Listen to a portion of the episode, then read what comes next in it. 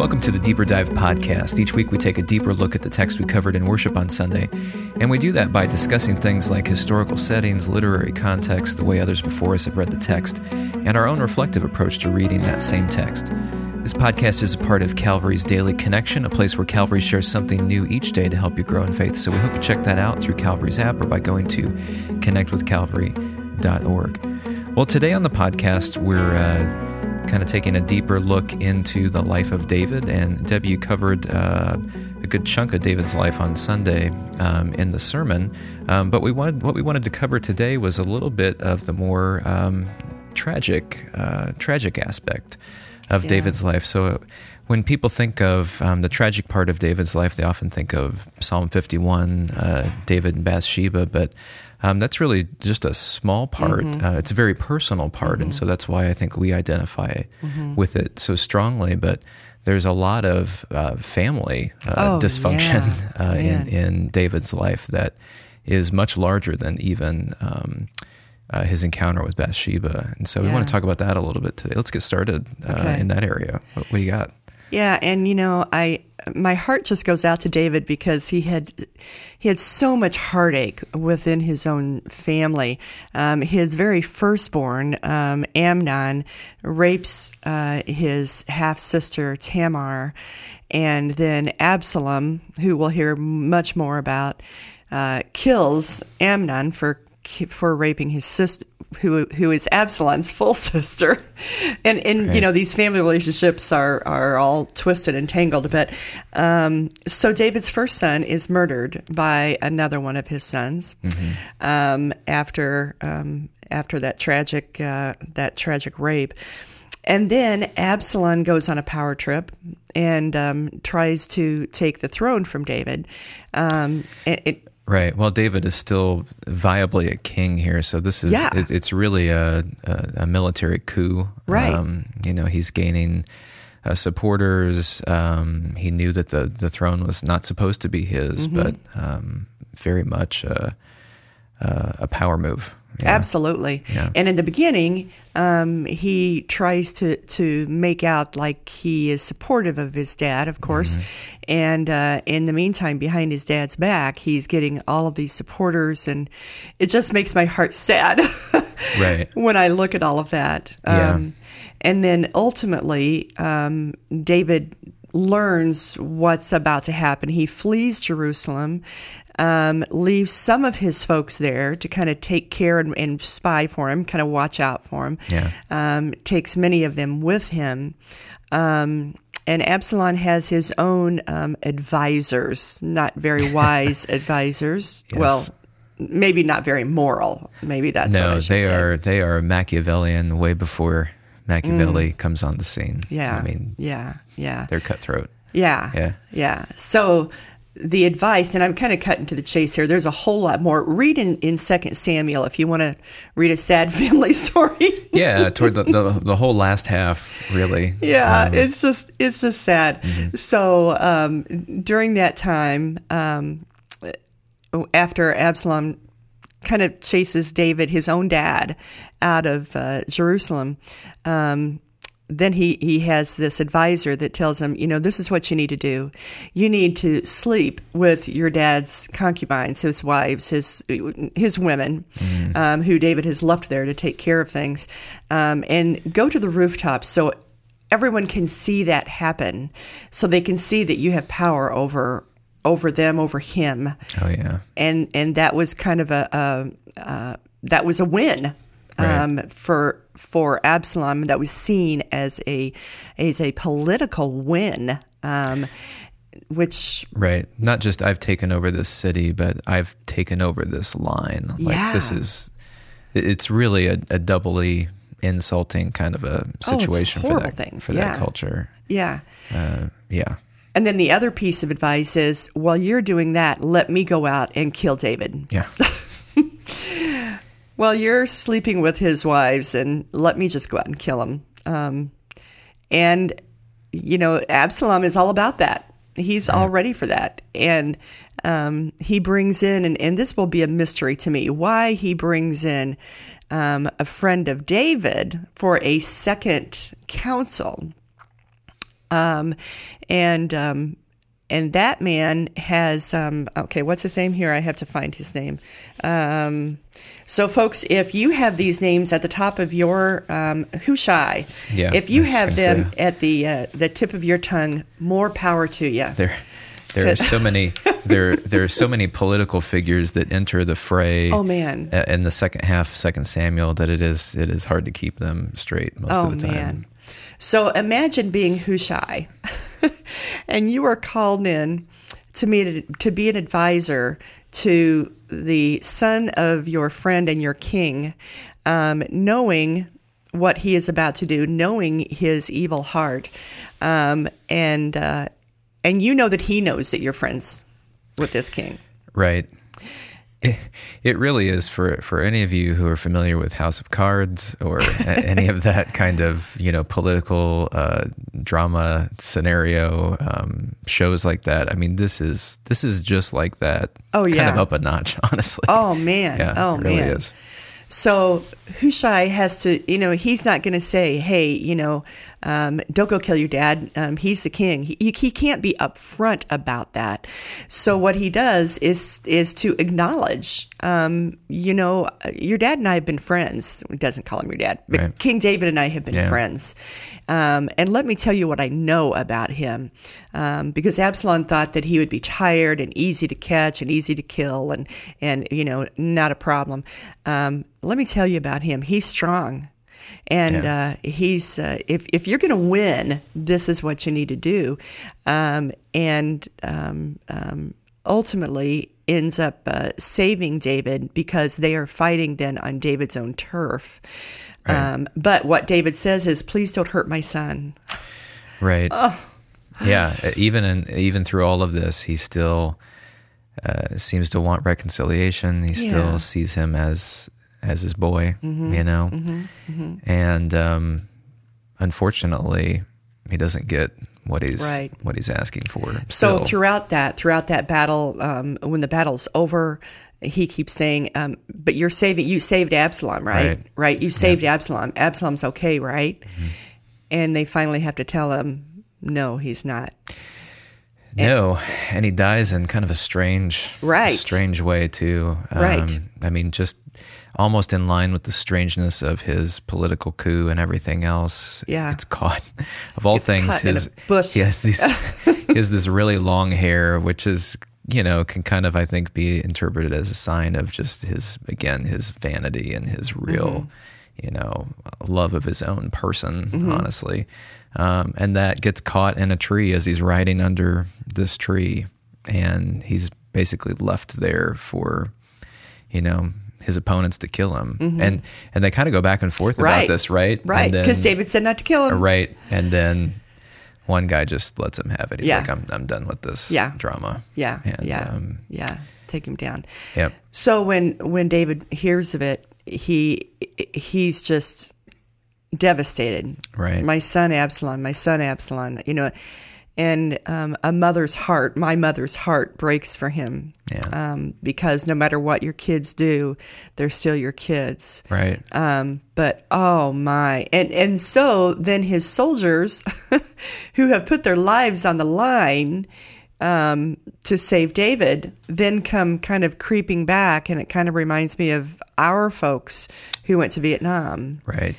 And fought for their country, and then came back, and the country was not respecting them, and um, these guys come kind of crawling back when they should have should have been a victory dance but because David is grieving, Right. is kind of like, uh, well, this is a good bad thing.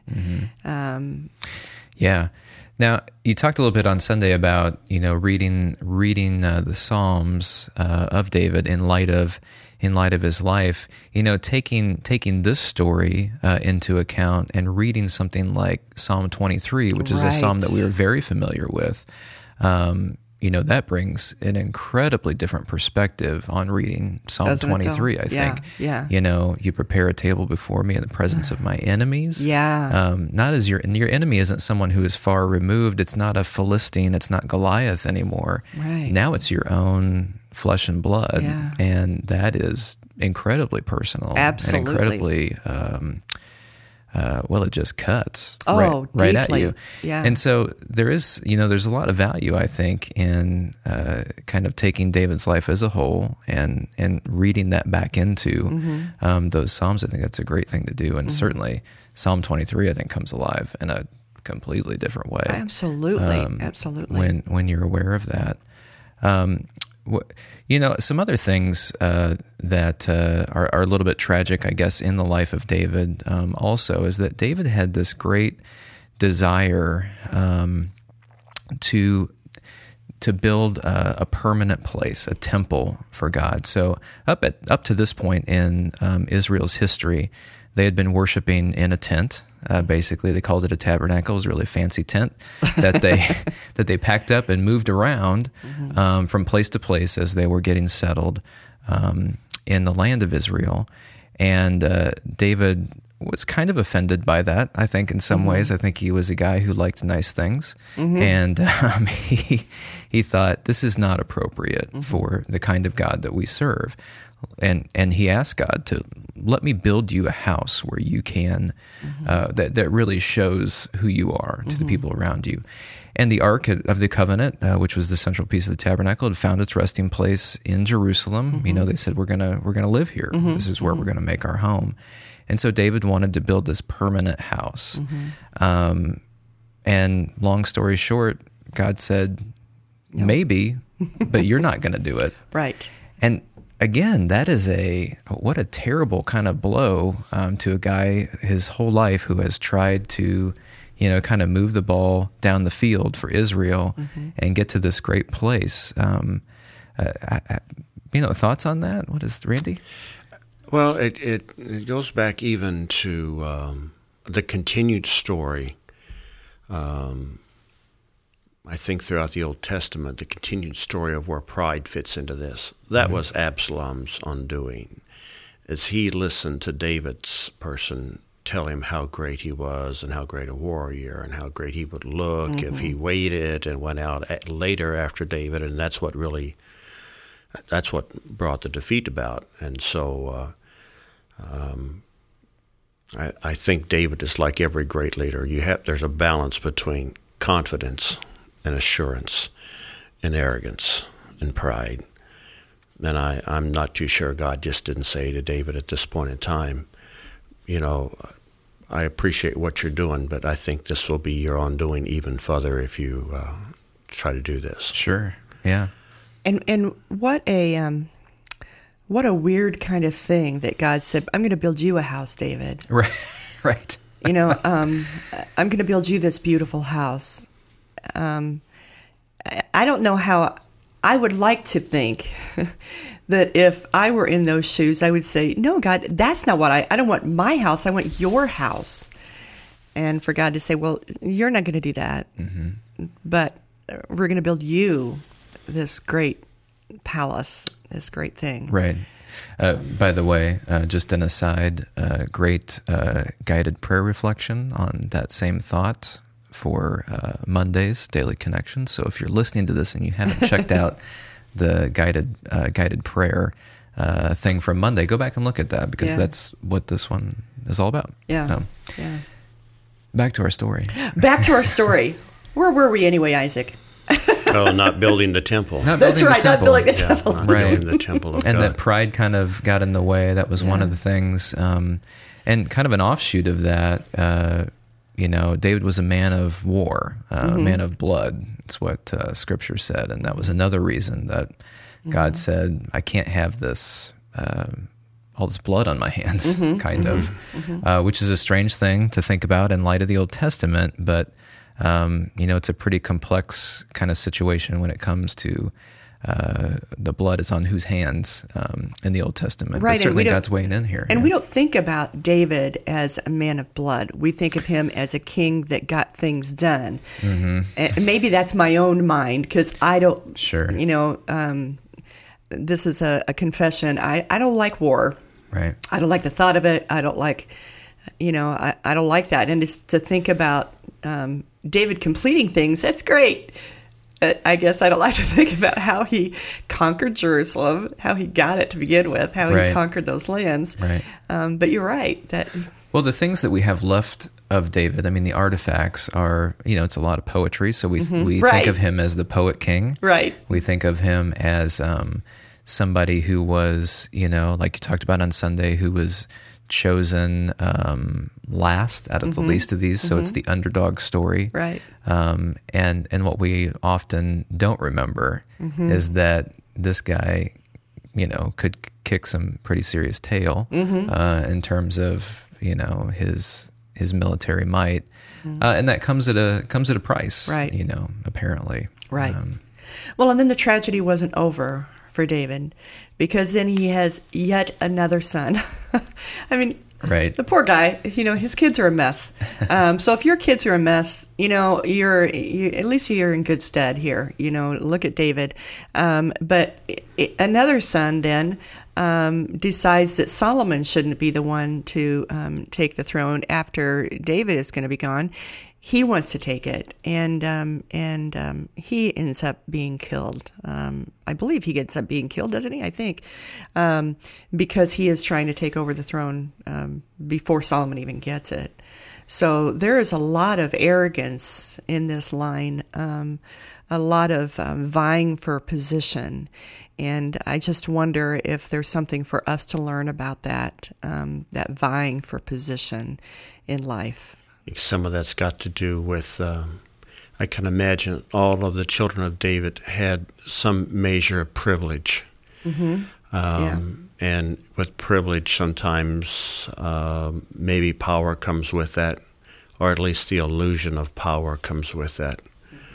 Um, and, I, and at least in my mind, it, it just screams out a warning about those who have privilege or those who have power, how they use it, and how consuming it can be, and how oftentimes how it ultimately ends.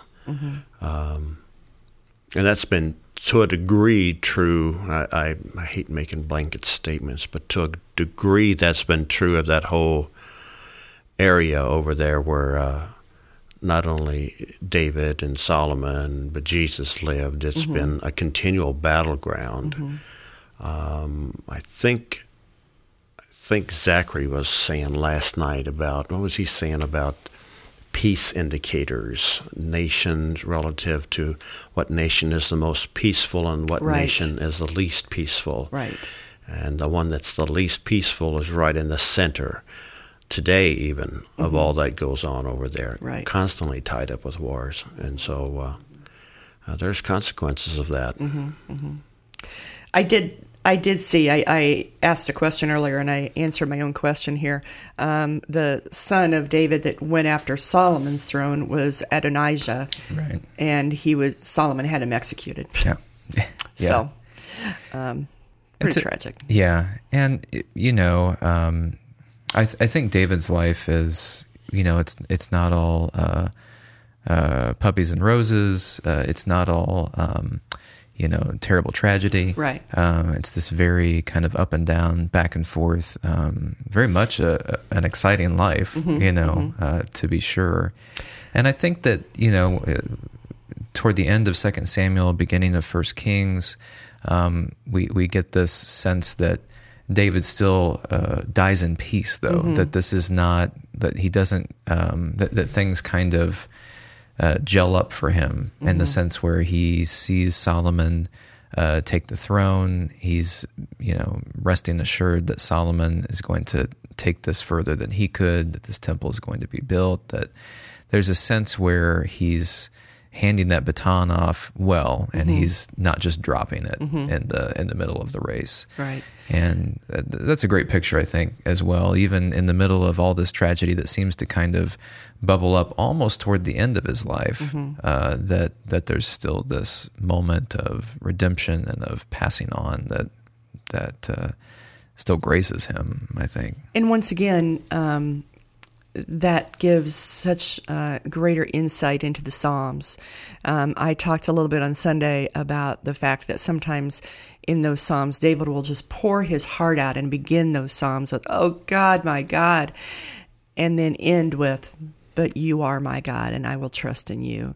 And um, I think that that as you look at, at David's life and the tragedy and the joys in David's life, those Psalms take on new meaning.